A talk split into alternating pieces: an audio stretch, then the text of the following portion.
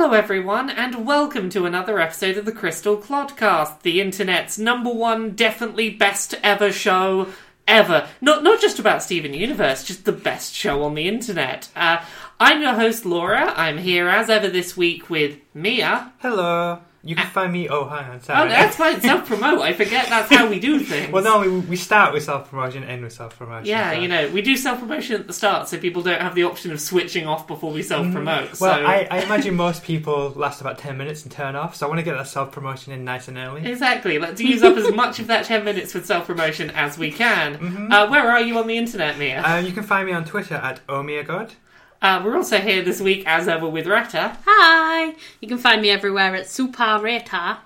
Hooray! And we also have a special guest here this week. Ooh, ah. Oh dear.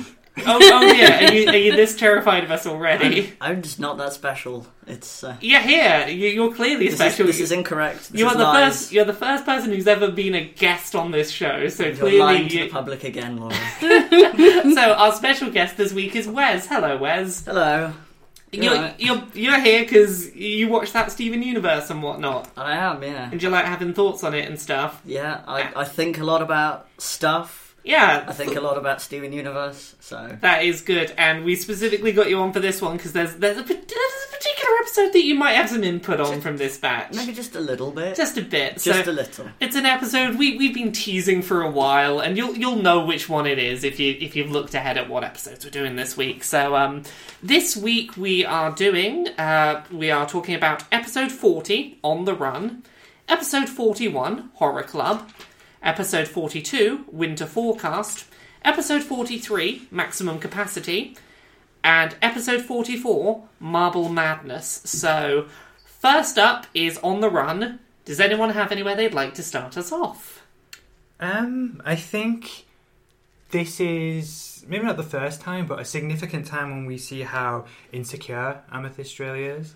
The theme of this episode is basically her showing that there's a lot more going on kind of under the surface that she kind of covers up with bravado and confidence and maybe the rest of the crystal gems aren't aware of that's the case. Yeah. Yeah, it's there seems to be a big theme in this episode of Amethyst tries to hide how much she struggles with things Hmm. and then gets very frustrated that people don't know how much she's struggling with things, Yeah. which is a very human thing to do, I think. This idea of like I don't want to show that I'm struggling, but also shouldn't it be obvious that I'm struggling? Yeah, absolutely. Um, I know a lot about that. As someone who struggles with chronic pain. yeah, I have chronic pain, so I know a lot about putting on a face that I'm but- not in chronic pain and then being like, why does no one understand I'm in pain? Um, so there's a couple of interesting bits I thought at the start of this episode. Um, the episode starts off with some discussion of homeworld backstory that we've not really had up to this point. There were some gems that tried to do something very bad that would have damaged the Earth, hmm. which is obviously an allusion forward to they were trying to mine the Earth for resources and then they were going to blow it up with the cluster, hmm. which would have been very bad for Earth. You can see as well, Pearl is very panicked about the idea Yeah. of this happening again. Like we were talking before, that Pearl is always the very kind of the one who seems to be kind of in control of the situation, but here we see her completely out of the depth of the idea of Homeworld gems coming back.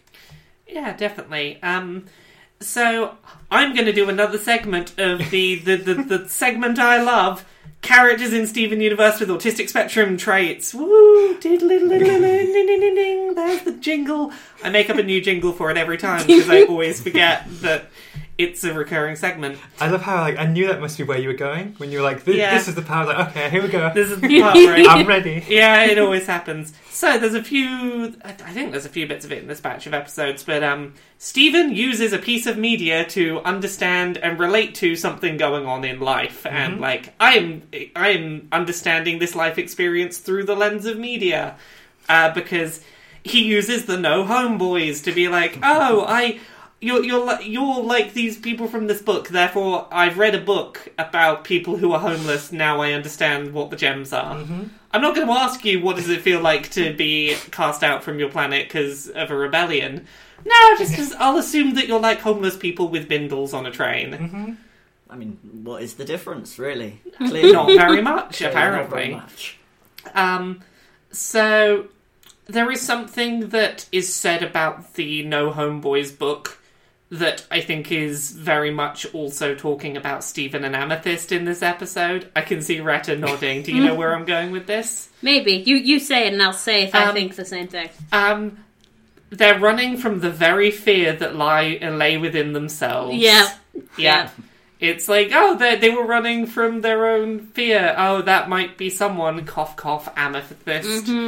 Well, there's also the other thing. Um, Steven says they've got no past, no future, and I think it's also a way of Steven trying to break away from these massive expectations that other people have of him.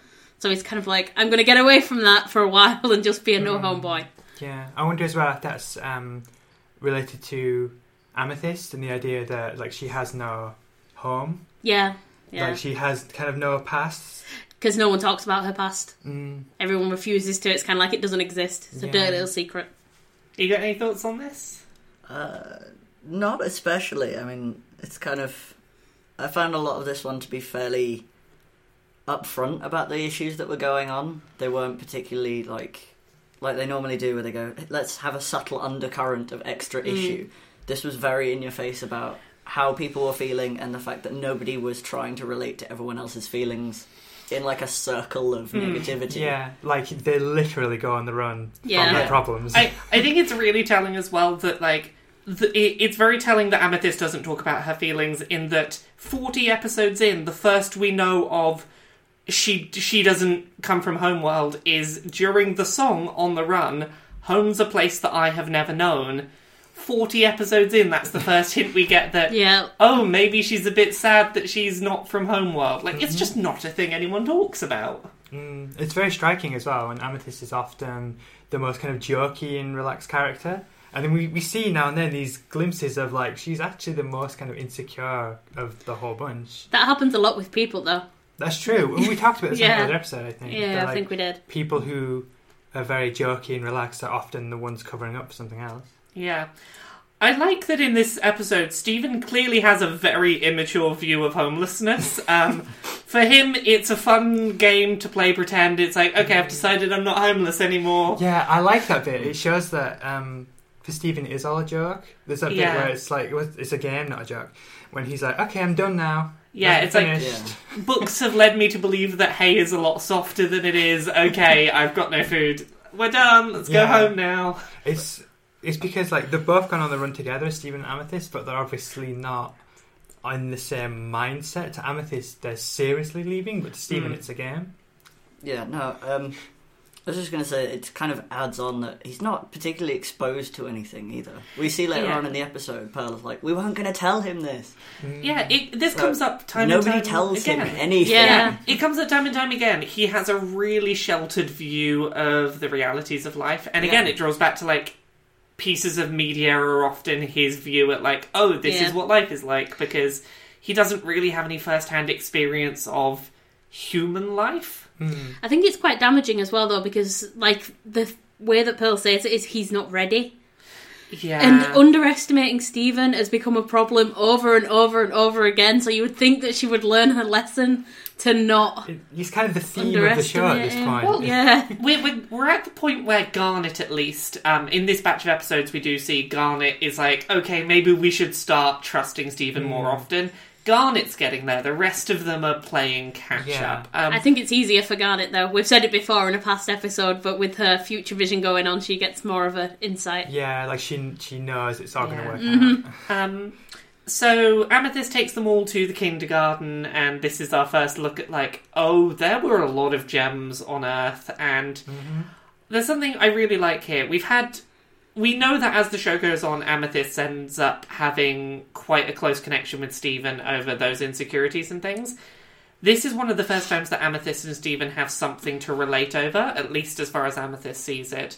Because Amethyst relates to Steven because they're both gems that were made on Earth. Mm. And even though Stevens is a very separate situation, he was very deliberately made, and no one on the gems is hiding or trying to ignore how he was created. She's there, like, it's the closest I've got, is someone else that is from here. It's someone that I can relate to on some level about Mm. that. I think with Amethyst as well, she f- as well as Steven, they both feel like they have a lesser standing with the gems because it's kind of like everyone looks to Garnet or Pearl, depending on what they're doing at the time, for advice on where to go with it.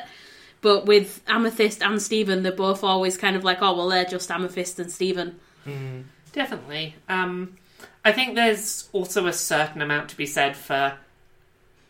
No one likes to talk about the fact that Rose died, Yeah, and that's you know might help with the relating to Steven bit. Um, I just wanted to say that when Amethyst uh, reverses into her hole without moving and just kind of suctions back into the hole, yeah, creepy as heck. Yeah, well, everything about the kindergarten kind of tells us that this is a bad place. It's very dark, it's very muted, and the music is very dark as well. very It- yeah, it's really ominous. Is kind of the yeah, music. Yeah, like uh. Amethyst is acting really like happy and bouncy and kind of like, oh, it's that that rock, my favorite rock. But everything about everything else in the program is telling us like this is something kind of going on here that's not right. It looks almost too much, though, doesn't it? Like, Yeah. she's way too energetic. Yeah, like she's somewhere with that kind of vibe. Yeah, it's like, hey, no, this isn't a bad place. This is my home, therefore I have to Got love it. So many because- traumatic memories associated Yeah. with this, but it's okay. Also, she made friends with an inanimate object. Uh, inanimate object. Cough, cough. Autistic spectrum traits. Um, so yeah, Pearl turns up and she questions how much Amethyst, like Amethyst, how much have you told Steven? Steven's not ready. yeah, Pearl, as we said, is very like we shouldn't be talking to Steven about the realities of what happened. They're they're trying to shelter him to a probably detrimental degree Mm, I agree. at this point. Like it's probably helpful to understand like this is where the gems came from and this is what happened and this like give give give him some context. yeah. Well, he's proved himself enough times by now. Like, yeah. there's enough justification for Pearl to who've actually started to trust him. Yeah, so there's there's a bunch of stuff here that I imagine we've probably written some of these lines down because Amethyst does some lashing out. She feels like an embarrassment, like she's a bad gem. Are there any particular lines that anyone took note of that they're like, these are things I want to talk about? Have you got one? I got one, yeah. Um, rather than, like, we all hear the um, I didn't ask to be made one, like, over and over again. Yeah. But the line before it was uh, something like, I'm not going to let you stand there and remind me of everything I hate about myself. Oh gosh, I have yeah. that one too. So many levels of relatable. Exactly. It's it's this really interesting line that's just like, "Hey, yeah, I have all these terrible insecurities. I don't need you reminding me of them." Like, and trying to distance yourself from the people that make you feel worse about the things you don't like about yourself, Yeah. which I can certainly relate to. oh yes. Um, I had a few down here. Um, so the one I really liked is when they they uh, Pearl and Amethyst start fighting. Pearl says, "Amethyst, stop this! You can't beat me." And Amethyst's response is, "I don't care." Like she already she knows that she is in terms of pure fighting strength inferior to Pearl. Mm. That doesn't change the fact that she has all of this aggression, this frustration, this passion that she feels the need to get out. And it's like, Yeah. I don't care if I don't win. I need to try. Yeah, she has to lash out. She has Yeah. to get that energy out. She's not intending to actually win the fight. Yeah. So then we also have I never asked for it to be this way. I never asked to be made. Um, a bunch of the lines that come after this definitely sound like the guilt felt by a child of an unwanted pregnancy. Yep, one hundred Um, percent. d- there are varying situations it could be. It could be an accidental child in a loving relationship. There are lines that sound almost like, okay, this is the child that's a product of sexual assault or Yeah, something. it, it's the vibe I got, It's- honestly. I don't know if there was a specific line that gave me that vibe, but there were times I got that vibe. Well, Pearl says to Amethyst that she isn't a mistake, but Oh. she is the byproduct of a You're, mistake. you're the only good thing that, that came, came out, out of of this- something a horrible uh, situation out of a horrible something. situation. Um, yeah, I'm looking. I'm looking for the line. Uh, you're not the mistake. You're just the byproduct of a big mistake. Um, I never thought of you as this. None of this is your fault. Um, I hope you can forgive me. You're the one good thing that came out of this mess. And yeah, it's a really it's one of those examples of like the show abstracting away from it slightly, but talking about something that's going to be relatable for probably there's going to be a, a sizable number of people that that's going to be relatable for. Is like, hey, finding out that you were the byproduct of an accident is not a good thing to hear, but you know. You can work through it, and it's okay, and you can still be loved, and you can Yeah. still be wonderful. It's kind of interesting though to wonder where that came from, because we saw we've seen how she interacted with Rose when Rose was still around, and it seemed like everything was really nice and sort of rosy and happy and stuff. So you got like it, it makes a lot of sense, but I'm just curious where that actually comes from. I, I have a thought on it, and I don't know if any of you agree. Is when the gems were fighting the home, uh, the crystal gems were fighting the homeworld gems. Amethyst was getting to fight actively against the place that she came from, and her life at that time was based around. Yes, that's where I came from, but I can define myself by fighting against that and pushing back against it. Once Homeworld are gone, and the kindergarten is no longer an active part of what's going on. She's no longer got the kindergarten to be pushing back against. And at that point, it's no longer, we're acknowledging the kindergarten because you're fighting against it and you're great for fighting against it. It's now the thing we don't talk about. And that's probably the turning point is Yeah, once the war stopped, it was no longer a thing that was brought up and isn't it great that you're fighting against it? It's now not a thing we talk about. Hmm. here's this thing you you sort of did. You don't really have much choice about it now. Let's move on and forget it because it's uncomfortable for the rest of us. Yeah, where she's hmm. like, no, I want to acknowledge it. I don't want to have to ignore my home. And I like where this ends up going in that because from here she views very insularly the kindergarten as her home. Eventually, we reach a point where she views the Earth as her home, hmm. and that's her sort of plot progression. Here is like, what's the um? It's that extended theme, the the extended theme tune Yeah, they released. the Earth is the only place Yeah. I've ever known. Uh, yeah, I will fight for the The- world I was, was made, made in. The Earth is Is- the is only thing, thing I've, ever known. known. Yeah. It's like she eventually does get to this point of I don't have to feel like I was made in this specific place, therefore that's the baggage I have. It's like no, I'm from Earth, and Mm. Earth has all these good things, so maybe I am good as well. Hmm. And it's nice that she does get that progression, but it's also understandable why she has this anxiety about the kindergarten itself. Hmm. So Well, she also has the same sort of issues that Steven has, which is not interacting with anyone like herself. Because there are no other gems made on Earth in their little group of people, so she doesn't get to interact with anyone. Yeah. Well, that's it. Like, she feels alone because there's no other kindergarten gems there. Yeah. But she ends up bonding with Steven because there are other Earth gems. Yeah. She just has to expand her circle slightly. Um, so that's everything I've got for this episode. Have any of you got anything else? Like, feel free to rewind back. Um, anything that we've not discussed that you had in your notes? I think that's everything I had. I just had one thing about um, when Amethyst is fighting Pearl, she does a thing like where she spins up. And it reminded me of when she, in later episodes, when they she becomes Smoky Quartz and they have the yo yos. Yeah. So it's like, so that's definitely come from Amethyst's side of that Yeah. fusion. Oh, definitely. Um, anything else, or is it time for the next episode? I think that's it. Okay, so next up we have episode 41 Horror Club. This is the one that every time we've mentioned, hey, trans man Lars headcanon, and then, like, not gone into further detail, this is the episode we've been waiting for, so we're gonna get, get this whole one out of the way. So, um, we'll get through the episode in semi chronological order, and then I suspect toward the end we're going to hit a point and just talk about Trans Man Lars for ages. So have have fun when we get to that, folks.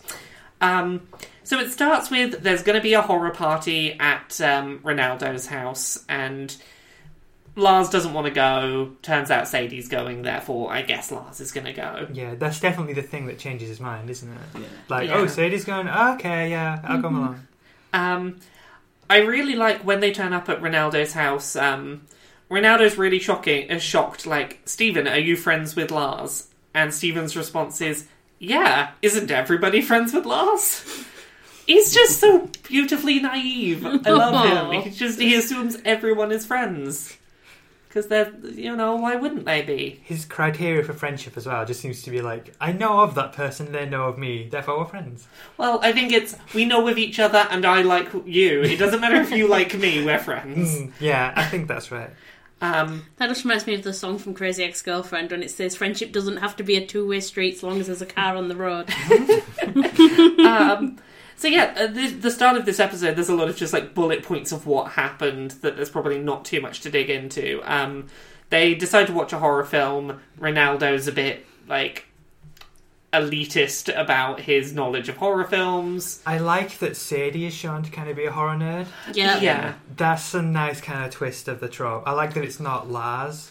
It's yeah. said, he was like, oh, it's this version, yeah, and she's Whereas the one who's super into it. Lars is just like, uh, yeah, yeah, well, he's the one who gets mixed up. on yeah. the He's seen he's seen the wrong He's, version. he's the fake geek. So. He's yeah, fake geek boy. Fake geek Lars. Um, Steven watches the horror film from behind the sofa. He clearly cannot see a thing. Mhm. I think it's nice that he still wants to be in people's company, even if it's like, I'm not going to enjoy the activity, but people I like are going to be there, so I'll go. He seems very content. Yeah, he's So, happy to just be in their company. He's not that content when he starts hearing it. Suddenly, he's sort of Oh, held up. that's and- Well, true. he's I underestimated how bad this activity was going to be, but it's that's, okay. That's fair. Um, and suddenly there is a power cut, and Ronaldo's house becomes a crazy haunted house. What I like here is that it flips who's afraid. Steven, who was just a few moments ago afraid Hmm. of the noises and what was happening, is like, oh, cool, it's a ghost. Everyone else who wasn't scared by the film is now terrified. He's, he's afraid of the piece of media, But when it's but real, when he's it's reality, it's Well, like he's oh, used I'm- to facing scary yeah, situations. I dealt with real scary stuff. Just, Yeah. I think that might partially be the film he's not in control of, but reality. Oh, I can do something Yeah, about that. It's not so scary. You know, I've got practice at this. Um, all of the magic is making things hit Lars in the face. like You're missing a few teeth by the end of that. Yeah, just like magic spirits. If you need to send us a few more signs like that last one that also hit Lars in the face, that's okay. Well, it even starts with Lars being hit in the face. Mm, yeah, all the like way when it very yeah. first happens, when Lars carves into the wood. Yeah. Uh, so as they're running away from the scary stuff, Lars says, "We're all just seeing things and hearing things and feeling things that aren't real."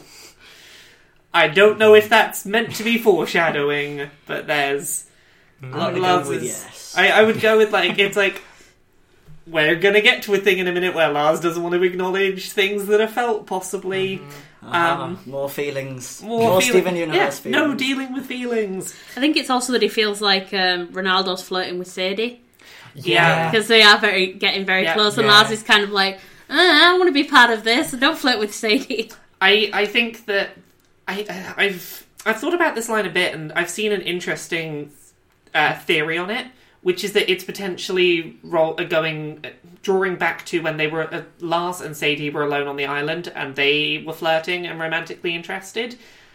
Lars potentially viewing that as not real romance because it's flirting or romance that happens under the guise of a stressful situation Hmm. and he was like, "Oh, you you tricked me into kissing you, etc." Whether potentially he feels like that's what's going on here is it's a scary setting, that's why they're flirting, and that's under false pretenses and it shouldn't happen. Possibly. Whether this is potentially some leftover, like these aren't real feelings because they're triggered by stressful situations. Could be. I, I don't think that's the intended reading, but I like that as a reading. Yeah. Um, so uh, Lars, we discover Lars is the one being haunted. Sadie's eaten by the floor. Mm-hmm. Uh, any theories as to why the floor eats Sadie? I don't know. My my best guess is it's if we take something that Lars likes, then Lars is forced to confront things. That's what Yeah. I was going to say because it has been watching them. Like it, it plays a recording Yeah. from the very Yeah. first time it met them. yeah. So I think it's It's smart enough. To yeah, know. it's smart enough to kind of be like, well, I know you care Yeah. about this person, so I'm going to eat them and see Lars, what you do then. Lars can't just run away from his feelings if we steal the person he likes. hmm Um, I do love that this bit has really awesome like 80s horror, like synth going on for the Oh, whole time. it it does a really good job of pastiching like 80s horror. Um, so Steven can feel that the house feels hurt and upset. Clearly, he's all like, it's because it's a gem. It's also a blue gem, which is a theory we've had before that he seems to relate to any blue gem. Yeah, it's it's lapis. Uh, when we eventually get to blue diamond, the um, he seems to be able to empathize particularly with blue gems. Yeah, and as soon as he walks in the room, he goes, "It's hurting." That's a really I I didn't pick up on the fact it was a blue gem, but Yeah, because I wrote it down and I, I was like, "Is it a blue gem?" And then when it came out, I was like, "Holy shit, it is a blue gem!" I got it right. it, that is a really good point. It does always seem to be the blue gems that Steven empathizes with. Um, so the place where Lars was carved into the wall begins to pulse like flesh. Then it turns into a creepy mouth.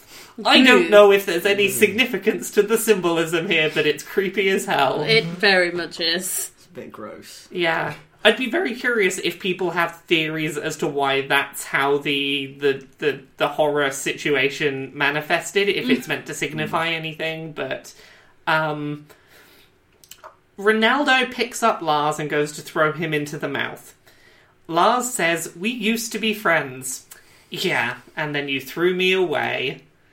And then we get Trans Man Lars. Uh, do you want to start us off on this? Because you've got like a big mega post open about Oh this. dear. There is just so much about this. It's Ah. ridiculous. So before we dig into this, do we want to start with the stuff in this episode? yeah, we'll do, Yeah. we'll do this one, and then we'll just sort of- We'll rewind back and do other stuff. yeah. So, where do we want to start on this one? Uh, I didn't get an awful lot for this one by itself, but uh, a lot of the, the sort of subtext of the sentences that they're using uh, kind of hint things as such. Um, like we've got, I can't remember if it was before or after what we've got up to, but um, lashing out and feeling hurt and trapped for so long. That whole line, and then immediately Lars just dives in from the other side of the room. Like, I'm still Yeah. here. You're talking about me. Oh wait, no, you're talking about the house. Oh no. And he's like, oh, awkward retreat, back away from this conversation. Yeah. Oh, Yeah. too late. Feelings. Mhm. there's there's a couple of bits I've made note of um, from from this that um, Lars's priority in this flashback is making sure that this is a secret clubhouse. Yeah. That what goes on here is like nope, no one don't don't talk about what goes on here. Um, and Lars gets hit in the face with the board, and Ronaldo gets the picture, and obviously he's excited. He's got proof of a paranormal event happening. Um, when you turn on the TV tomorrow, this is what's going to be on every station. But but but you said this was a secret. Um, Lars then starts to tear up the picture. Um, I'm just ripping myself out of it, okay? So his focus is very much like, I am the problem in this picture. I can't let people see me. Yeah. Um, and we get the line, Ronnie, you know I can't let people see me like that. Mhm. Um, what is it about Lars right now that he is not okay with people at large seeing?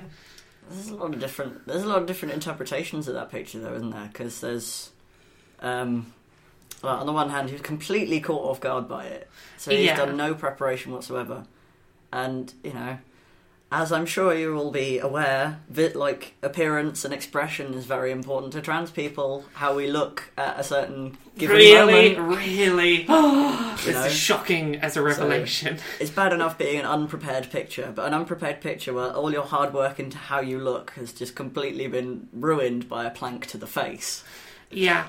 Um, I had some other thoughts on this scene of things that I think are, are relevant. So we later in the show find out that Lars's name that his parents use and then apologize for, uh, they use the name Laramie, um, which follows the first three letters are the same, L A R. And when the in the photo, because the S has come up to hit in the face, um, L A R are the letters that are visible. I don't know whether this is because the next letter was written and it's like, oh, you've deviated. That that's why that's the point that the house hit him is because it's like, Oh. Oh, you've done the thing of like deviating away. You're you're acknowledging the, the Oh, you're no. acknowledging the the name, and then the house hits him in the face. So the house is actually being a bit of an ass at this point. The house is potentially being a bit transphobic and just being like, How dare it? yeah, it's like we, we were fine with LAR, but as soon as you put that S there, oh no. No, no, not allowed to do that. It's Yeah. not real. Um, Unless, in following on that um, idea, my interpretation on that path is that if it's picking up on the emotional intensity behind spelling the name that way, Mm. like the house itself isn't like, no, you're wrong. The house is like feeling the kind of. I think that's more, behind it. yeah, it's the, like, once that name is written, it's like, up, there's a lot of energy trapped in this name. Mm. Um, so yeah, like, there is also of significance, I've seen people mention this, uh, Lars's voice is significantly higher pitched when he's panicking about people seeing the picture. Yeah. There is there is a significant vocal rise Yeah. of like, oh, oh no, oh no, oh no, he, crap. does, he does tend to do that whenever he's experiencing extreme emotions at any Yeah. point. Like so far, a couple of times when he's panicked or he's like the Steven cry, the traditional Lars Steven. Yeah, it's al- it's always higher pitched, but there's something different about the way it goes higher pitched in this example, and I don't know how. Like, I've seen people It's read like- into It's that. like he's not thinking about it anymore. yeah, it's once Shocking. it's once you're not putting the effort on that voice, it, Yeah. it Yeah. ends up somewhere else. Um, so yeah, like this is where a lot of the the trans man Lars stuff stems from. Is like androgynous-ish presenting flashback character that is you know very proud of his name but wants his his being there to be a secret and then panics when he's in a photograph and is like I can't let people see me like this like it would be different if he said I can't be seen with you but it's I can't be seen like this it's all about himself and his mm. appearance in the picture Yeah. and I think that's just, you know, where it all stems from. But shall we talk about the other places in the show where there are trans man Lars things that are relevant? Man, right. There's so much stuff here. So, general Lars's general demeanor in the first place, including the flashback scene. Hmm. Like in the flashback scene, he's very sociable Yeah. with well with Ronaldo anyway.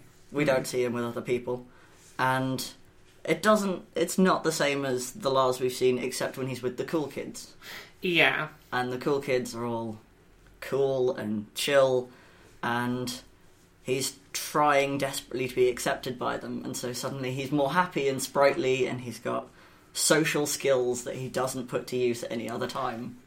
Yeah, there's certainly something to be said for potentially the character being depicted as, hey, I'm going to keep people at arm's length because sometimes people are shitty and, you know, being a bit defensive because of it. Yeah. Um, that first episode, Lars and the Cool Kids, a lot of people point out when Lars is topless, he is the only male character that is drawn topless with the curve in the chest that. It's just sort of a. His chest is drawn differently to every other male character with a bit of a bump on the upper torso. Which is unexpected for someone who is very, very skinny otherwise. Yeah, exactly. His frame is so wiry except for his upper torso. Yep. Um, the the the answers I've seen for that are having started uh, potentially being a character that started um, te- uh, ta- started blockers or testosterone early enough that there wasn't much chest development, or that it's Yeah. leftover tissue from top surgery. And we know that, uh, as we've seen in the, in the flashback, his name was Lars when he was a kid, so we know that he knew early on. Oh it's yeah. not a recent development in his life. Um, people have questioned about like if he's had top surgery, where are scars? There are options of things like keyhole surgery that can Yeah. be done that There's- would. There's two uh, options. One's the scars, which we can clearly see he doesn't have, yeah. and the other is it's sort of fairly small, and you really wouldn't notice it. Yeah, so, So- he's he's definitely not flat chested entirely. No. He's always anxious about taking his top off. Every time he has anxiety about doing so. Um, Well, his mum has a really small chest as well. yes, When that we meet her later, or before, whenever it was. yeah, later when we meet her, it would suggest that that might help with a small chest. Um, But yeah, because in that first episode um, with Lars and the Cool Kids, he does have to v- turn away and visibly steel himself before he's confident enough to take his top off. Um, And he looks so proud when he does. yeah, he like puffs his chest out. He's like, "Yeah, Yeah. look at me." I, I, I got this. I can do this. I And then he turns this. around and he's like, I did it. I got it. yeah, he puts on his biggest, bravest uh, grin to be like, "Yeah, I did the thing." Um, also, at the end of that episode, um, they they end by d- Steven and Lars touching each other's chests, and then Lars very quickly is like, "Okay, hands off my chest, please." Yeah. Very quickly uncomfortable with the uh, the chest touching. Um, what else do we have? Um, oh, Island Adventures. Sadie gets leg hair. Lars does not. During the time they are fu- Yeah. they are away long enough that hair, facial and body hair growth would be possible with no ability to shave. I did miss that on first watch, but it's it does seem kind of strange how Sadie, Sadie has, seems to be the only yeah. one who really gets any sort of bodily development during that point. Lars's hair gets messy, and his clothes get a bit messy. Well, Steven, Steven, I would excuse it away with he's he seems to be prepubescent to some degree. He's not like he's not properly finished going through puberty. We don't Um, even know what's going on with that. Later on, we find out. We don't, Steven doesn't know what, stage he's Steven, supposed yeah, aging is that a thing that Steven even does anymore? But I think there is some significance to Sadie has leg hair. Yeah, and Lars does not. Yeah, um, like they took the time to add it. So That's- it's odd. yeah, It's- that's it's Yeah. not even about color as well because Sadie's Sadie's blonde. Exactly. You'd expect Yeah. her leg hair to be blonde and therefore It's- invisible. it's not Lars an is ginger. accidental thing that an animation team does. Is give a female character body hair but not a male character. Also, Um, yay, body hair positivity. Woo! Yeah, no, it's just like yeah, she's got she's got body hair, whatever. Yeah. Um. So yeah, that is potentially explained by like, hey, you're trapped on that island. You might not have access to tea right now. That that is a potential explanation for lack of body hair right now. That is entirely possible. Um, I'm afraid I wouldn't know anything about uh, not developing hair when uh, accidentally missing tea for a few Oh, days. because you got very hairy legs. I have got extremely hairy legs, and they do not stop when I miss it for two days. It just carries on going. Um. So the other one that we eventually get to is um. The new Lars, where Steven is inhabiting Lars's body. Oh dear. Oh, I really didn't like that one. G- Do you want to? Do you not like this aspect of that one, or No, I just I didn't I didn't like that one.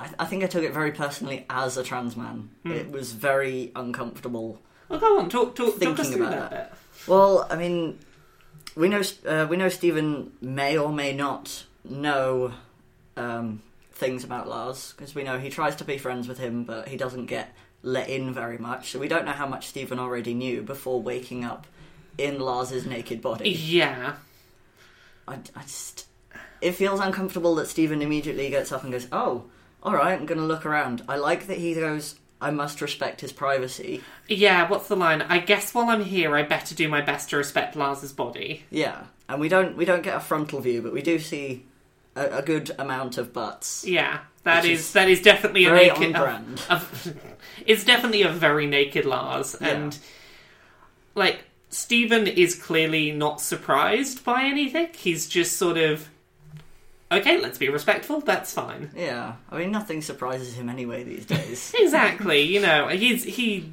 doesn't know much about what's going on generally in life. Um, But yeah, what's yeah? I'm trying to have a look for what other bits we've got um, before we finish up. Mum, Yeah, The I've seen next people scene. say that. Yeah, the the plugs and the the name and the school and things like that. Yeah, the, whole relationship he has with his parents is very weird. yeah. His his parents call him Laramie, which is. Like I was unaware of this, but it is a gender gender a traditionally gender neutral name that ha- can be used either either side of that spectrum. Yeah, Um, and as soon as his mother says Laramie, she panics as if she's slipped Yeah. up, and she's like, "I'm really sorry, I didn't mean to call you that." Which she's braced for the worst possible Yeah, reaction. absolutely. the reading is definitely, "I've accidentally dead named you, and I am now worried that you're going to be really upset about that." Yeah, Um, also, the heart shaped plugs that Lars never wears. Yeah, well, you you got to avoid feminine things because Exactly. you It's- got to be hyper masculine all the time. Yeah, it, it seems like Lars's mum potentially didn't think about the feminine aspect of hearts as iconography, and Yeah, I mean, Lars, you know, it, it made her really happy to see him wearing them. But I can totally understand why trans man Lars would not want to wear heart plugs. Yeah, I mean it's it's symbolism that you don't necessarily notice until you're in that situation, and like his mother might have got them as a as a gift or like birthday presents and things like that, thinking they were just cute or they were sweet, or she may have even got them before he came out to his parents. Yeah, there are definitely explanations for it. Which is Um, why it had to be a secret in the flashback because his parents couldn't find out. yeah, it definitely Conspiracy seems theory. like he was keeping his trans status from a lot of people for a lot of time. Yeah. Um, but yeah, um, they consistently, his parents do consistently use he and him pronouns, um, you know, all that stuff. Um, the father also calls him Laramie, um,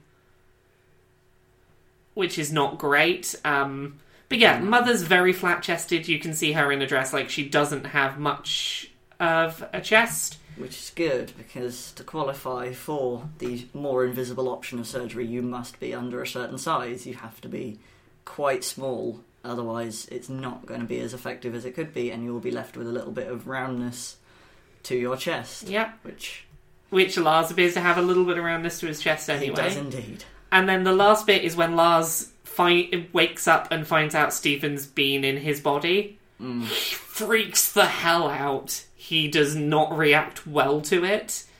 Um, there's, you can understand why that would be the case. Oh yeah, that, With like, yeah. oh, oh no, person has inhabited my body and I am trans. This is not a situation I am comfortable with. No, I wouldn't be comfortable with that though. No, Really, I don't think anyone would be comfortable with anyone inhabiting their body, but you know, There's extra Yeah. factors at play there. Yeah, so that that's the trans man Lars theory, that is. and um, you know, headcanons have varying degrees of like, you know, is this just a personal thing that I believe, or is this something that I think is intended? Yeah. This is one of those ones where I'm like, no, this this is essentially canon. Like, we should be considering this canon at this point because Well, I remember when you told me about it, and Yeah. I, I was like, mm, you, okay. were, you were really dubious. I was quite skeptical, and then like I read into it, and I was like, I could see it actually. Yeah. Was this when I think I think if I remember right, we read up on it together in the living room, and then I showed you this episode, and you were like, "Okay, yeah." mm, basically, yeah. it's like if if you watch this episode looking for trans You man really stuff, see it, yeah. there's a lot of it here to see. I think. Yeah. But I, I guess my question for you, like, if it's if this is intentional, how do you feel about Lars as a trans man character? On the one hand, it's nice that he exists. Hmm. which you know doesn't happen very much. Like there's not a lot of trans people in media, and it's almost always negative, and Yeah. all of the the whole discussion that goes on there that really needs to be had more. But um, on the other hand, though, it's it's always like the the character that sort of stands away from everyone else or is socially isolated in some way. It would have been nice maybe if he'd been more integrated into the sort of general social workings of Beach City as Mm. opposed to being the guy that people know exists. He works at the Big Donut. People don't like him, and he doesn't like people. You It's- know, it it's- feels It's it's it's a fair crit- it's certainly a fair criticism. Yeah. I I feel like just talking generally about trans depictions, like I like the fact that if he is eventually revealed to be a trans character, that they've dropped hints towards it, but never anything so much as to define him by that. yeah. He's There's been allowed to be in the show for so long without he is defined by being a trans character. Yeah, and like all the hints they're dropping are just sort of built into his character development. There's nothing Yeah.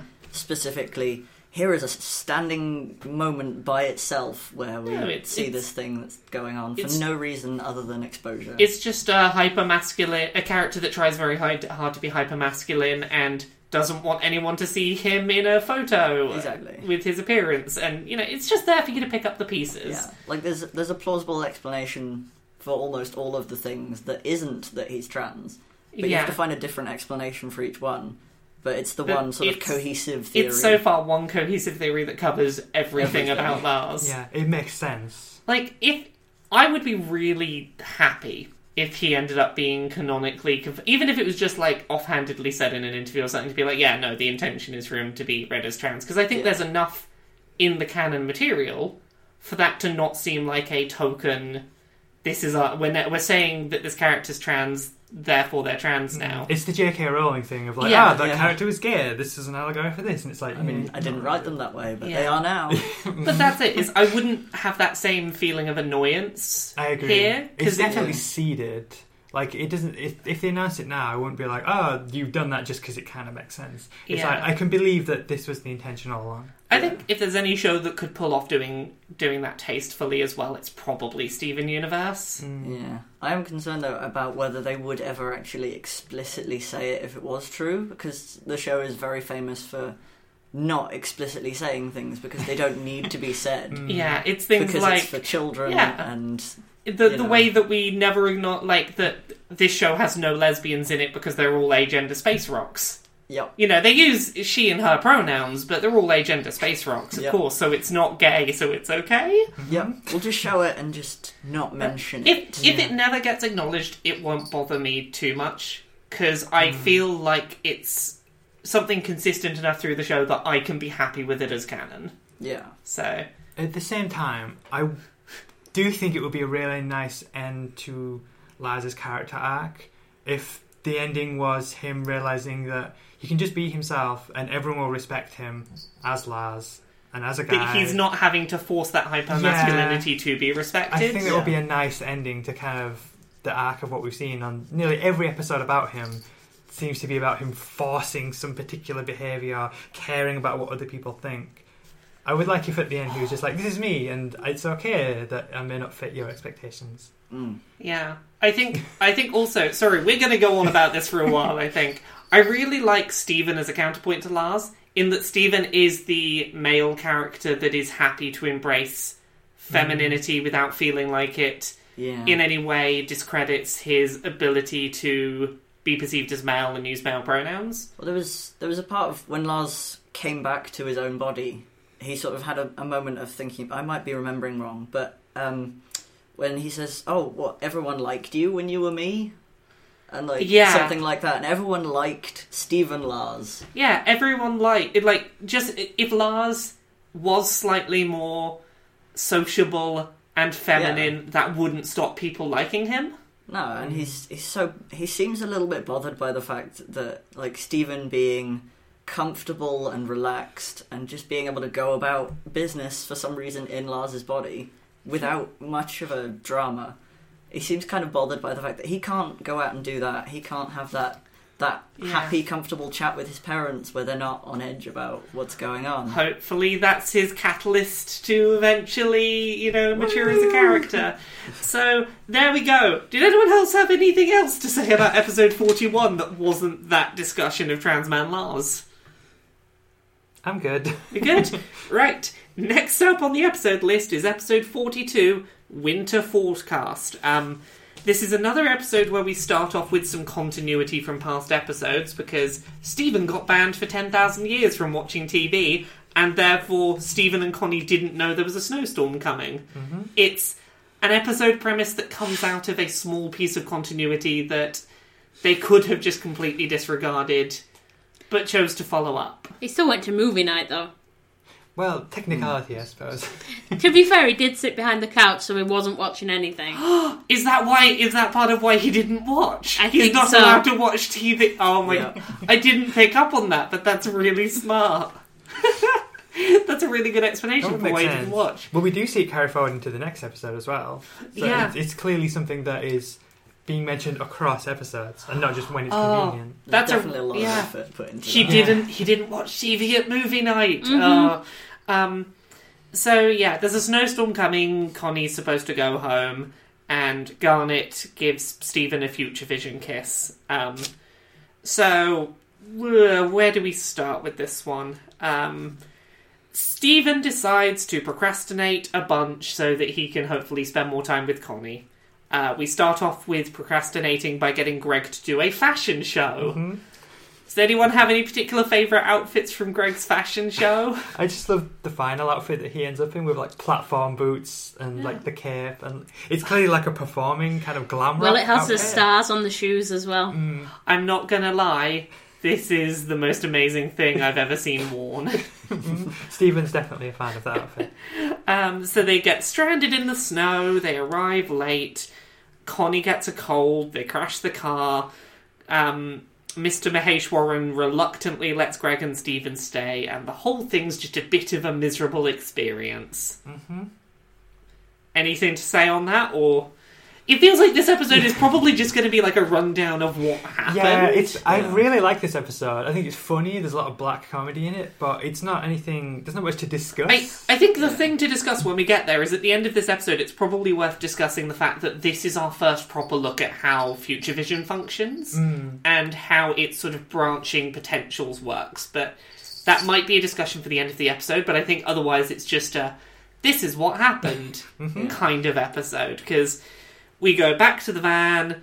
Um, they decide to wait inside the van that crashed. Um, I have a question. Connie, before she eats, says itadakimasu, which is Japanese. Why?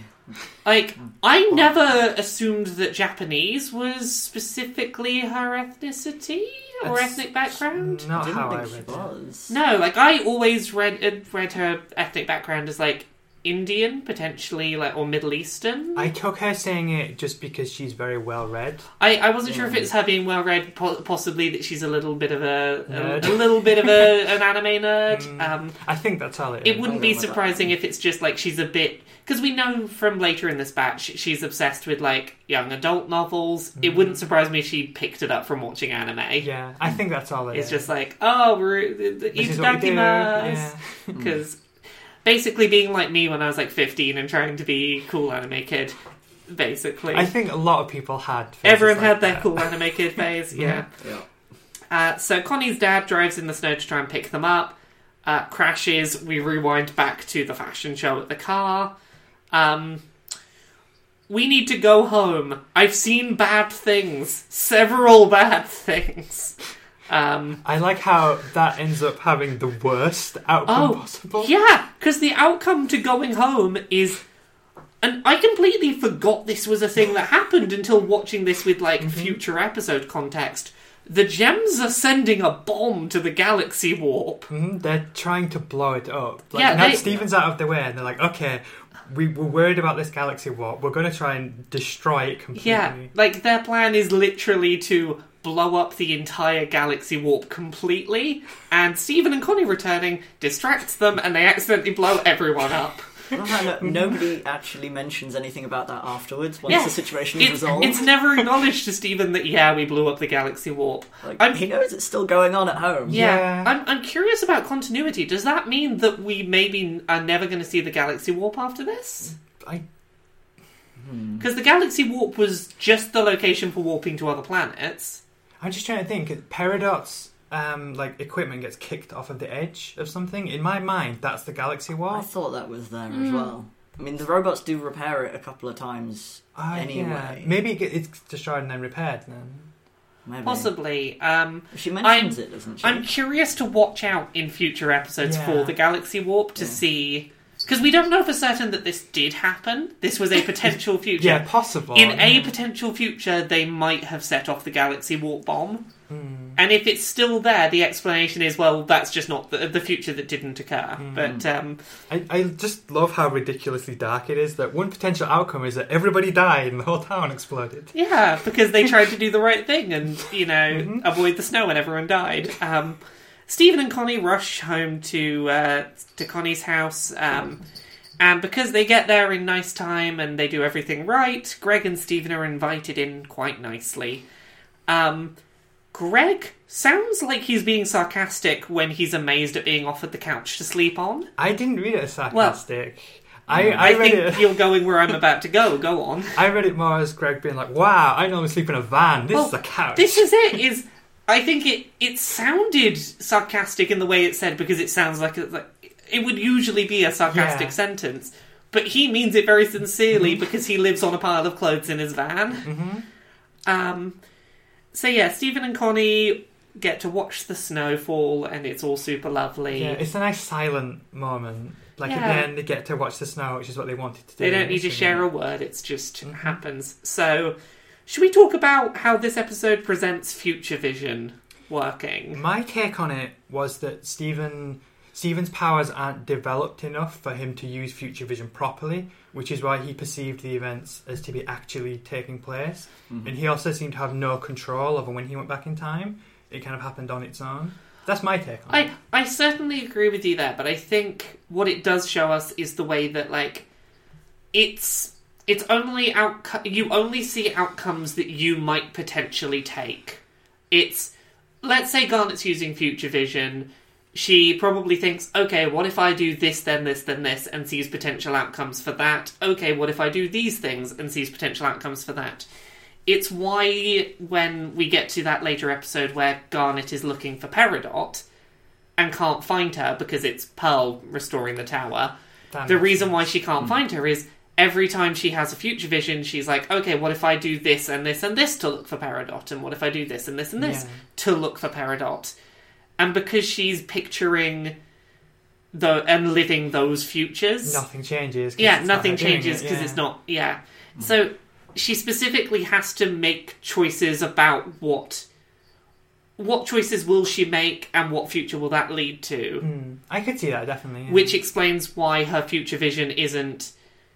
It's not a linear progression. Mm. It goes back to the way she described it to Steven about like the rivers. Yeah, she has the map and she's kind of She can steer the ship. Yeah, Yeah, it, she can she can decide. I can take this left or this right fork in this river, and I'll see what happens down each of those. But if she doesn't think to maybe get off the boat and see what happens on the land over there, Mm. then she'll never see a future vision about it. yeah. If that makes any sense. That makes sense. I'd agree with that. Yeah, I would, I would, I would go with that one. Any other thoughts on this episode, or should we move on to uh, not uh, the next one? I just think that it's um, very telling that Garnet trusts Steven to make the right choice if he knows the consequences of his ac- actions in advance. Mm. Yeah. Which I think is why in 44, when we get to it, she's willing to trust Steven's judgment again. hmm Possibly for the better or worse, we'll get there, but she does learn from this if Steven has. If Steven's given the information to make informed choices, he makes good choices. Yeah, Mm. Which, you know, can you just tell the other gems that? yeah. That when Steven has the information, he makes good choices. I was going to say, because it's so soon after the kindergarten one as well. Yeah. Where Pearl's just basically said Steven can't be trusted with the Mm. worst case scenario. It's like, no, tell him the worst case scenario so he can make sensible decisions. Yeah. Um, I think it's a nice parental thing as well that she's kind of like the the choice that works out the best is him doing the most responsible thing and kind of listening to his parental figures. yeah. That's the one that works. It's almost kind of like you see that we're doing this for your own good. Like Yeah. do the right thing and everything will work out. Yeah. Yeah. So sometimes, sometimes being a responsible uh, grown up is the best thing to do, Steven. And Yeah. we're going to let you make that decision on your own. We're not going to force you to listen to us. because it's not initially what he wants to do. He wants to play and have Yeah. fun. He doesn't want to kind of end his playtime. But then he sees that okay, that's the right thing to do. Uh, so next episode up we have is episode forty-three, maximum capacity. Uh, Greg's storage locker is one hundred percent full, and he needs to put in his big cutout, a cardboard cutout of himself, which I wish I had a big wooden cutout of myself. That'd be great. Um, so they need to clear up the, the storage locker. One thing that I thought funny about the cutout is that it just says summer wax special on it and it looks like it's advertising like a beauty salon instead. but he mentions that it didn't do very well and I'm kind of like, well, if you've got Greg advertising what could be a beauty salon. beautifully smooth legs like Greg. um, so I think it's it's very telling that even having seen this episode before, in my mind, I assumed it was Pearl coming to help clean up Yeah. the storage locker because ever, I think everyone would assume that. It's, I remembered it because I remember when me Yeah. and you were watching it, Retta. I remember us both being like, "It's going to be Pearl." Oh, it's Amethyst. yeah, I forgot that, and then it seemed very familiar when it happened. But Mm. I think it's a great piece of misdirection. Yeah, Yeah. w- without saying it, they lead everyone to believe that Pearl's going to be the one to. I know, out. just the gem to deal with tidying up a mess. This is this is the perfect. Well, it's it's nice though because it shows Stevens a little bit considerate of the fact that it kind of distresses Pearl when there's mess. Yeah, Like, she's good at she's that. good at cleaning mess, but that doesn't mean that Doesn't she mean she doesn't find to. stress uh, mess stressful. But Amethyst, on the other hand, is very relaxed around mess, and as Yeah. such, oh, she she'll be able to help. It's fine. Exactly. Um, so Amethyst has seen Greg's junk. Yeah, that's an interesting line that it's obviously meant to mean what we think it's, it means. It's intended like it's got to be there to be a joke about genitalia. yeah. Are we supposed to read in that she's seen Greg naked? I'm not sure. I could believe it. I, uh, I don't know. There was a lot of hints about perhaps Greg and Amethyst, possibly as Rose, being a thing. Maybe the, it does seem to bother Pearl a lot that they're hanging out again. Yeah. Yeah. yeah, I, I can see how if you lost your wife after the death of your child, having someone around that could take on the form of your dead wife might be momentarily appealing. She Amethyst has clearly taken on Rose's form before, them because Mhm. Greg And, knows yeah. that Amethyst is This I leading know, up. I know that. you're doing it. The thing. It it's clearly led to Greg being distressed in the past, though, Yeah. and whether it was immediately distressful or whether it was It became became distressful. distressful, I guess, is the question. Hmm. Because going down this rabbit hole, if that's how Oh, this God. happened, the ra- that that would lead to potentially is the reason why why Amethyst has seen Greg Mhm. ju- Greg's junk. Is it because she, as Rose and Greg, had sex? That's a weird thought to go down. Oh god. Yeah. ooh. Well, it's also the thing when the photograph is brought out, the the one that's broken. Um, she blushes, turns away, and then changes the subject really quickly. Was that Are, her you- in the are you picture? suggesting it's maybe? Oh God! Oh no. Possibly. Oh. Because I really hope that's not true because that that breaks down my entire really like nice heartwarming end to the notes about this episode. We'll keep that in our pocket as a backup thought, maybe. Lock that in a box somewhere. Yeah. Um, so clearing through the mess in the uh, in the locker. Um, Greg has porn in his storage locker. He has space porn. That's one thing I was going to mention that he clearly has a thing for aliens, Oh yeah, Passion of Yeah. Zankor. and he's the damsel in it. Yeah, yeah. It definitely looks like looks like him as the damsel of Mhm. this uh, space porn. Um, so yeah, Greg has a thing for space women. Um, Greg's uncle apparently has the deed to a mansion. Is this going to crop up at some point? When I initially saw the episode, I took that as a joke. But watching it this time, like we've seen, he's got an interesting family. We we know uh, that like his aunt and uncle was it his aunt and uncle that owned the barn, barn, that yeah. ended up his his cousin ended up coming to reclaim. They own property. I could see that being a genuine thing. Like, oh, we've been wondering where that is. Yeah, I could see them going back to Greg ending up with a mansion. Um, so Lil Butler, who wants to talk about the dog? That annoyed me so Do you want to talk about the dog thing? Like, you watch the opening credits of Lil Butler and it's lovely and cute, and there's the dog, and he's even in the credits. What's his name? Dirt Bike or something? Yeah, he's in the opening credits of the pilot. And then the next, like, you see um, Amethyst and Greg sitting together, and then like she's, oh, is this the pilot? And he goes, yeah, they didn't even they didn't even have the dog. They just had a cat called Money.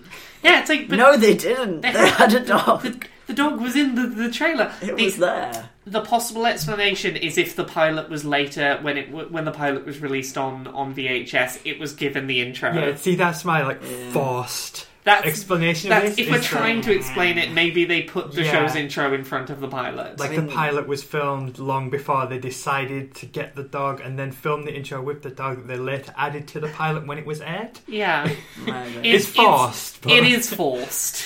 Like, I think it's. I think you noticed a clever, like, oh, they fucked up. Well, not just that, it's the, the money line as well, because Little Butler's like tagline is "You people have too much money," and they talk about the cat. The cat's called money. You Yeah. people have too many cats. No, it's you get rid. You've got. You've got. You've got too much cat. Get rid of the cat and get a dog get rid of the instead. cat, get a dog. and this is before they got the Um, dog. So, characters with autistic spectrum, uh, you know, traits and whatnot. Odd numbers just feel cleaner. Uh, See, even I picked up on that It's. Yeah. It is a mental. It, it seems like a reference to some kind of mental health uh, thing of just like, be it that or something like um, obsessive compulsive disorder or something in that vein. Um, do we ever see any any other implications that he has any kind of? Not that I Condition? can think of. The line after that, he What's talks the line about the blue it? fireworks. Oh, I like the blue ones. He's like, he said Yeah. there'd be blue fireworks. I love the blue ones. I, They're, they're not any more It- special than the it other seems like a very simplistically put together line that again you could potentially read Yeah, as it's it's sort of hyper focusing on something that's completely innocuous and has no actual effect Yes. on watching fireworks. Yeah, other no, than no. I Half the people blue at this table have very blue hair. well, uh, it's fine. Everyone likes the blue ones. um, so yeah, that was just an observation that I'm going to be looking out for in future episodes now. Um, Greg and Amethyst. Oh, another another potentially autistic spectrumy thing. Uh, Greg and Amethyst obsessively watch Little Butler to the detriment of everything around them. They can't stop watching. It becomes a detriment to their life. Obsessive focus over a over a thing of interest Yeah. cough cough. Where what was my jingle again for autistic spectrum jingle? Do do do do do do. Sounds about right. Yeah. um. So yeah, Greg and Amethyst watch the show all night, and Greg ends up missing the fireworks. And I I find this scene really hard to watch every time it happens anyway, because as someone that grew up with a dad that was really shitty and just like never like I didn't live with my dad growing up, and he just consi- he would make plans and then consistently forget about them. Um, you know, that's an upsetting thing for a kid. That's, you know, it's upsetting to be like, ah, this parent, you know, has made plans and that means they care about me and then they forgot about those plans, which means they don't care about me. That's, you know, mm, Yeah. a sucky thing that is very quickly portrayed quite effectively here, I think. Yeah. Yeah, you definitely see the, the sort of impact it has because the whole argument where Amethyst then turns into Rose just is a complete direct result of that, of mm. him forgetting to Yeah. go and be with Steven when he promised to. Yeah, because Steven doesn't go chase up Greg when the fireworks are going to be soon. Because Greg said he was going to be there. So he just waits at the fireworks because Greg will get there. He trusts him implicitly to be Yeah, there. and it's afterwards he goes and he's just like, "Where, where were you?" Yeah. And he's understandably upset. Um, separately, Amethyst is starting to shapeshift. Oh, you missed time with your kid. I'll shapeshift to being your kid. Oh, you're bothered by shapeshifting. I'll turn into you and make fun of you for being upset by shapeshifting. And then we get the line, I bet you'd stay for her. So, Amethyst is clearly very, very paranoid that she's not good enough and that people don't like her, and that mm-hmm. any mm-hmm. backing away from her is a sign that someone doesn't like her and never did, and so on. And that she's inferior to everyone else in people's lives. You know, you, you're not you're not leaving because you upset your son and you need to go like make amends for that because you agreed to something and didn't do it. You're going because you don't like me, but you'd stay if I was her. Mm-hmm. And yeah, very distressing to watch Greg's response to Amethyst turning into Rose.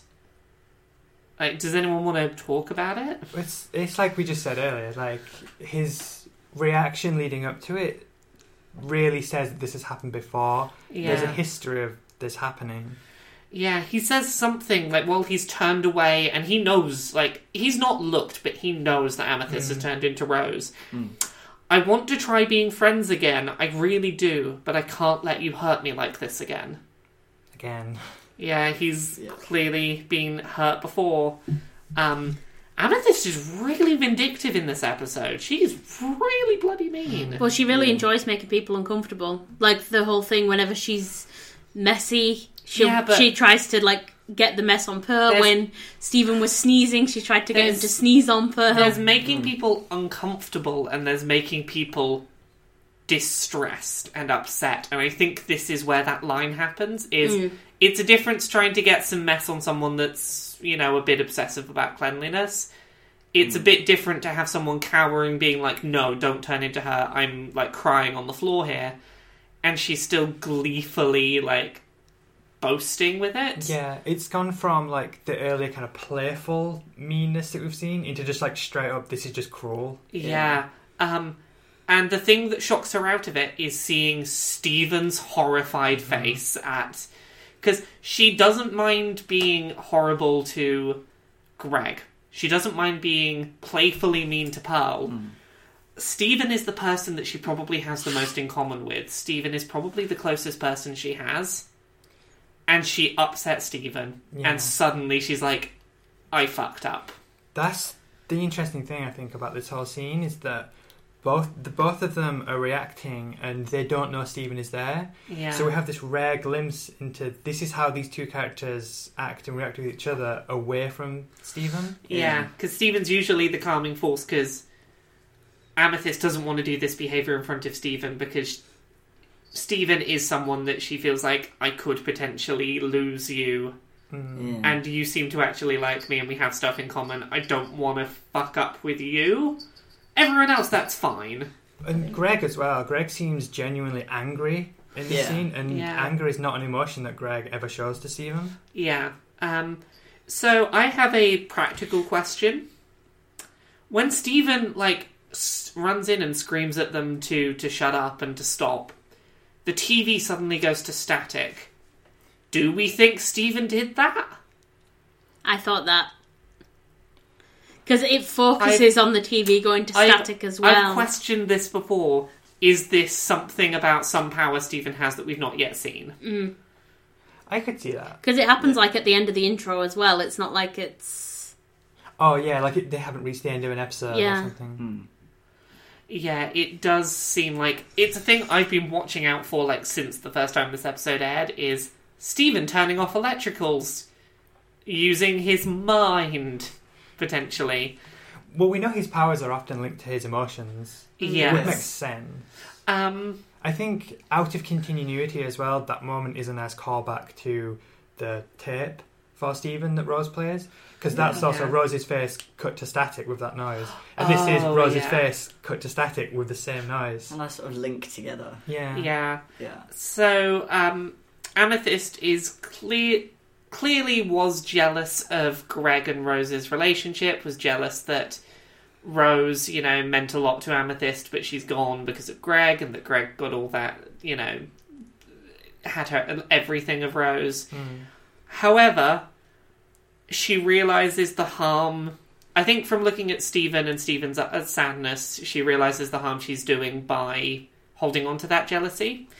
And she tries to have an olive branch of apology by getting the other gems to help tidy the shed, but also getting a nice new picture frame for Greg and Rose's picture. Now, I am assuming that's actually Rose, because then that's a really sweet gesture. I really hope that's not Amethyst. I think it is Okay. rose because of the colour. Yeah. Because obviously amethyst when she Would be purple. turns, purple. yeah, she's Yeah. still purple. Let's assume so, because that was a momentary, like, you put a real damper for a minute on, on that picture for me. I was like, no. I love the kind of dark twist of this being this kind of moment of like, look, it's a picture of me and you, but Steven doesn't know that. Yeah. Just like, here's your mum, or kind of. This is what she looked like anyway.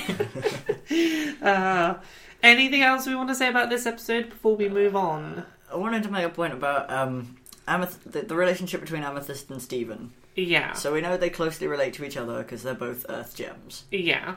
and we know that Amethyst looked looked at Steven to gauge whether that whether that was too far or not. Yeah. Like it took Steven appearing for Amethyst to stop yeah. to realize what was going on. I find that quite interesting because obviously Amethyst being born on uh, on Earth and the gems don't interact with humans that much when Amethyst was young. Yeah. Because we've seen that. We've seen that before. But Amethyst then relates to Steven because Steven is expressing actual human emotions, and he's just about the only one there who's got all of this sort of expression and emotion and these feelings completely organically in and of himself rather than learning what behavior is appropriate or what behavior isn't. Mm. And I think a lot of a lot of why Amethyst relates to that comes back to Steven because she's watching Steven going, so this is how humans do this. Not like Pearl, who is uptight, or Garnet, who's very sort of aloof and separate from everything. I, I think she definitely does use Steven as her barometer for what do humans overall think of what I'm doing. She Yeah. extrapolates humankind to all be Steven. The cat has found a carrier bag over there. Mm. We've we've allowed the cat to be in the room with us because she's not shouting this week. But um, I'm gonna get her away from the bag because it has my pills in it. If she eats any of Oh them, it'll yeah, kill. that would be bad. That's a good idea. Hooray for the practicalities of having a cat in the recording. Go on, Smudge. Get away from the bag. Um, so yeah, I think there's definitely something to Yeah. that. Um, anything else on this episode? Um, the only other note I had that we didn't discuss is I I wrote down that um, Little Butler is very, very 90s, and I really like that little touch. I love Oh, that yes. the intro is like super Yeah. 90s with like the song and the credits and the kind of the way it's like, here are the characters. Yeah. I have no other point. Oh, little is butler, you're the butler that battles our hearts.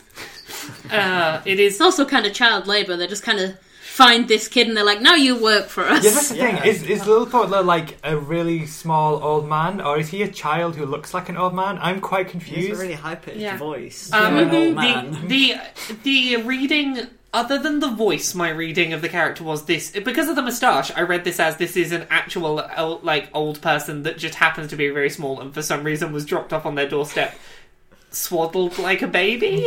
I don't know because it does say an orphan boy, not an orphan Yeah. man. Yeah, no, this is probably a child with a moustache.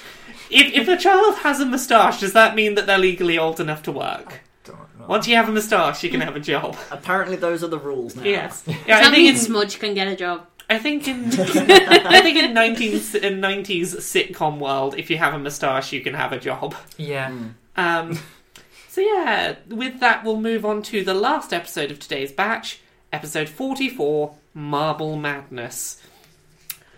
This is one that like we get continuity on this episode for a while because we get the the introduction to Connie has an obsessive interest in a uh, and passion for a young adult novel series with a female protagonist.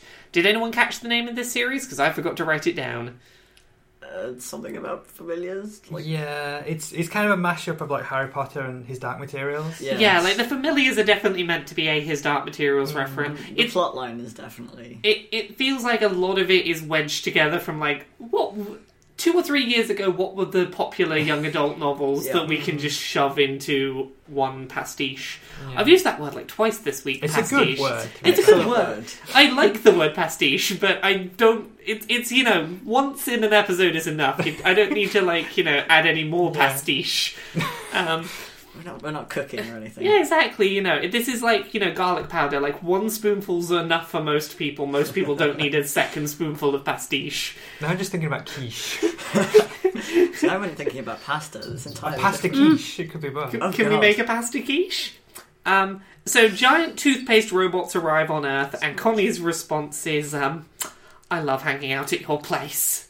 Yeah, because crazy things happen here. Like, Yeah. This is where the intense magic and She likes the fact that hanging out at Stevens, the sort of things that are in her young adult novels, are reality here. Yeah. I think, and I think a bit of her is like quietly hoping that eventually she's going to become the, you know, young adult female protagonist of this adventure, Mhm. which she kind of does as time Yeah. goes on.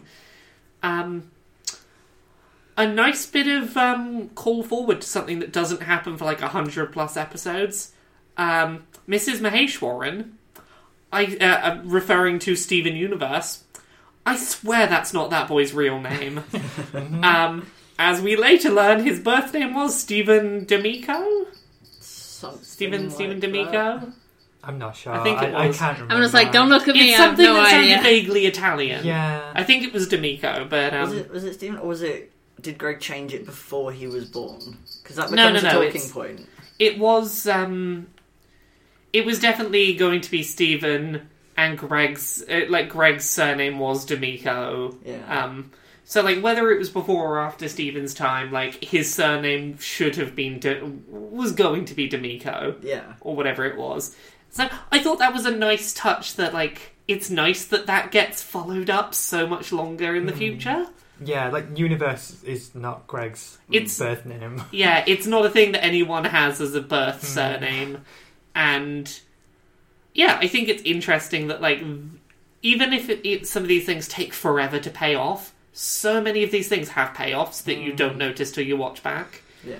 Um, Steven gets into the book series, but not in the way that Connie wants or hopes. Smudge is on the counter.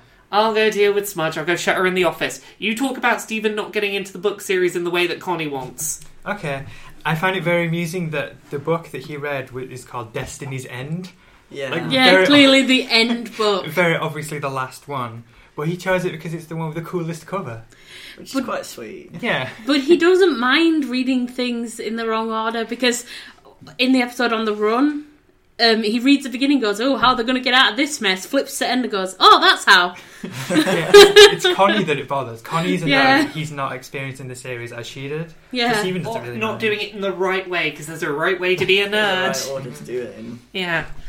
Well, she has a right to be a bit confused because he skipped to the end and is confused about like who this character is that is the dad that you're supposed to eventually meet and yeah, all that sort of thing. So um Steven realizes that the robot knows what it wants and so gets them to it gets the gems to to let the robot show everyone where to go. Mm. It's Steven understanding another creature or another sentient life form's perspective and point of view and understanding how working out what it wants can be beneficial to your understanding of it. Mhm. Yep. It's the same sort of thing that we get with that Roadrunner episode later on. It's like, hey, if you stop and understand what this thing wants, you'll have a better chance of knowing what's going on. Mhm. I also love the reason that they do actually like follow Steven's thing. Garnet Oh, saying, Garnet has the amazing line. "We can't fight these things forever." Well, we can, but I really don't want to. Um, Garnet pushes everyone to trust Steven's judgment, and everyone else trusts Steven's judgment because they trust Garnet's judgment. It's definitely like Garnet has seen, hey, when Steven knows what's going on, he can make reasonable, sensible, informed decisions. Hopefully, if I trust him, the others will start to trust him on that Hmm. which yeah has some some downsides eventually, but it's okay. Um, the oh yeah, retro. One thing that I um, liked, like Steven treats the toothpaste blob thing like a person rather than as a threat. Like the gems immediately run out and attack it, kind of like, oh no, what's this Yeah. thing? Whereas Steven's kind of like, yeah, but we, we, we should see what, what it's doing before we just crush it. It's the same as with Centipeetle. Yeah, the Gems' reaction to most things is let's punch it. Yeah. Yeah. Well, I think it's important as well because he mentions the funky floor. Let's go with Mm. the funky floor, which is what he said when he first met Connie. Yeah, Go with the funky floor so I can get to know Yeah, Connie. isn't it when uh, Garnet originally said, don't Yeah. interrupt his funky flow? Yeah, don't interrupt his funky floor. Um, so the robot takes them to the kindergarten and um, takes them down into a secret hole in the ground. Th- It turns out those toothpaste robots function as hands. I completely forgot about that. Mm. And we had a discussion a few weeks back about the fact that all of the gem tech seems to be body parts. We have Mhm. eyes, arms, we now have hands as well. well, um, oh crap, I forgot her name. Peridot.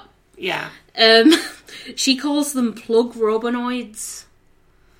Don't know why. I don't know what that means, but I noticed that she actually. It's- Yeah. She's like, "Oh, you've been destroying my plug robonoids." it's again Peridot giving like weird names to things that humans would be like toothpaste hand robot.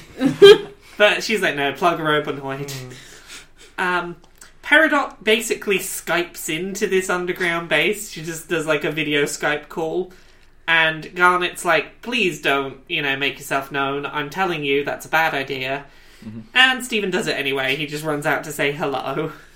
Yeah, because Garnet's saying we don't know these people, we don't know what they're capable of or what they're trying to do, so we shouldn't ask questions. And Steven's kind of like, but that seems like the reason we should ask questions. Yeah, because it's worked out so well. Uh, worked out well for him so far. This episode is find out what people want, so that you don't have to guess what people want. I think it is. It's shows how different the threat is with Homeworld gems. Is that Yeah. this doesn't work out. Like normally, Steven kind of using his emotions and trying to form a connection does work, but here he nearly gets crushed. Oh god, yeah, no. Peridot is very willing to just crush Steven with a fist. Um, Well, she crushed her own little toothpaste bots. yeah. Um, Peridot does wonder if Stevens have replaced humans as the primary life form on Earth, which I thought was adorable. Yeah, she And treats some- him. Oh, she says there's an infestation of Stevens. Yeah, Yes. it's, it's like he's, he's an insect, Yeah. not really a She- person. it, it says a lot because it tells us that humans are at this point an abstract concept to most gems from from homeworld it's not mm. like gems actually know what humans are. It's just, Yeah, they might be aware of humans as a as a word on a spreadsheet hmm. but they don't actually know humans as a species. Hmm. Um, they're very distanced from them. And also we learned that the crystal gems are not common knowledge on homeworld yeah. Like- Peridot seems like confused about what crystal gem should mean.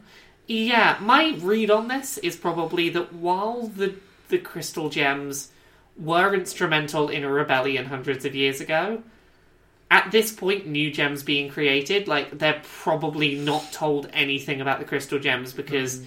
the people at the top of society probably don't want word of a successful prior rebellion spreading. Yeah. like you don't teach people about like oh yeah there were like four gems and they they managed to rebel against the entirety of homeworld society.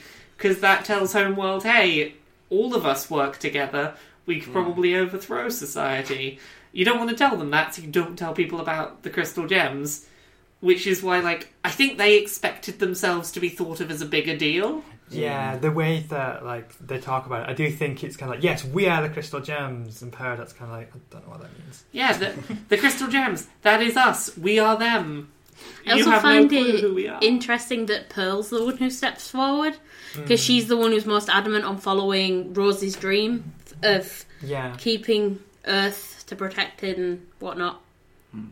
Yeah, so that's that's everything I had to say about that episode. If you, any of you got anything else left? To I had a note that um, something that someone mentioned to our Twitter account before, Oh yes, which is that Peridot mentions that the red eye didn't report any jam activity. So calling back to the red eye that was in the sky, Yes. that was sent by Peridot. This is, Oh right? yes, this is the moment it's confirmed that that's what that was back earlier on. yeah, and it was sent to try and scan for gems, but because it got destroyed, it didn't send Didn't any report report anything back. back. Yeah. It can't be that good, can it? I mean, No. Amethyst was repeatedly flung into it, and it didn't pick anything up. Well, Maybe do, it has to be closer to transmit the re- data it receives. That's the way I took it. That like Yeah. it, it scans it, has the data, then goes back. So it had Yeah. the data of like amethyst keeps smacking into me. yeah, but like, shouldn't Peridot have maybe picked up on we sent one of these red eyes out and this one didn't return? Therefore, there's something strong enough to destroy a red eye on this planet. Possibly. Maybe we should investigate. I guess it could speak to the. She really, really did not expect it to report anything back. Yeah. So it's kind of like a casual gesture. And it's like, oh, it didn't report anything. Okay. Unless it had like a list of tasks to do and it would report back once it had all of the information. Maybe. So she's just still waiting for it to come back. Yeah. I don't know. I'm making crap up here. Just ignore me. it's fine. Um, anything else? Hmm. Possible conspiracy theory on the red eye, right? Let's hear your theory. Bear with me. So, uh, This is going to be tenuous. no, no, yes.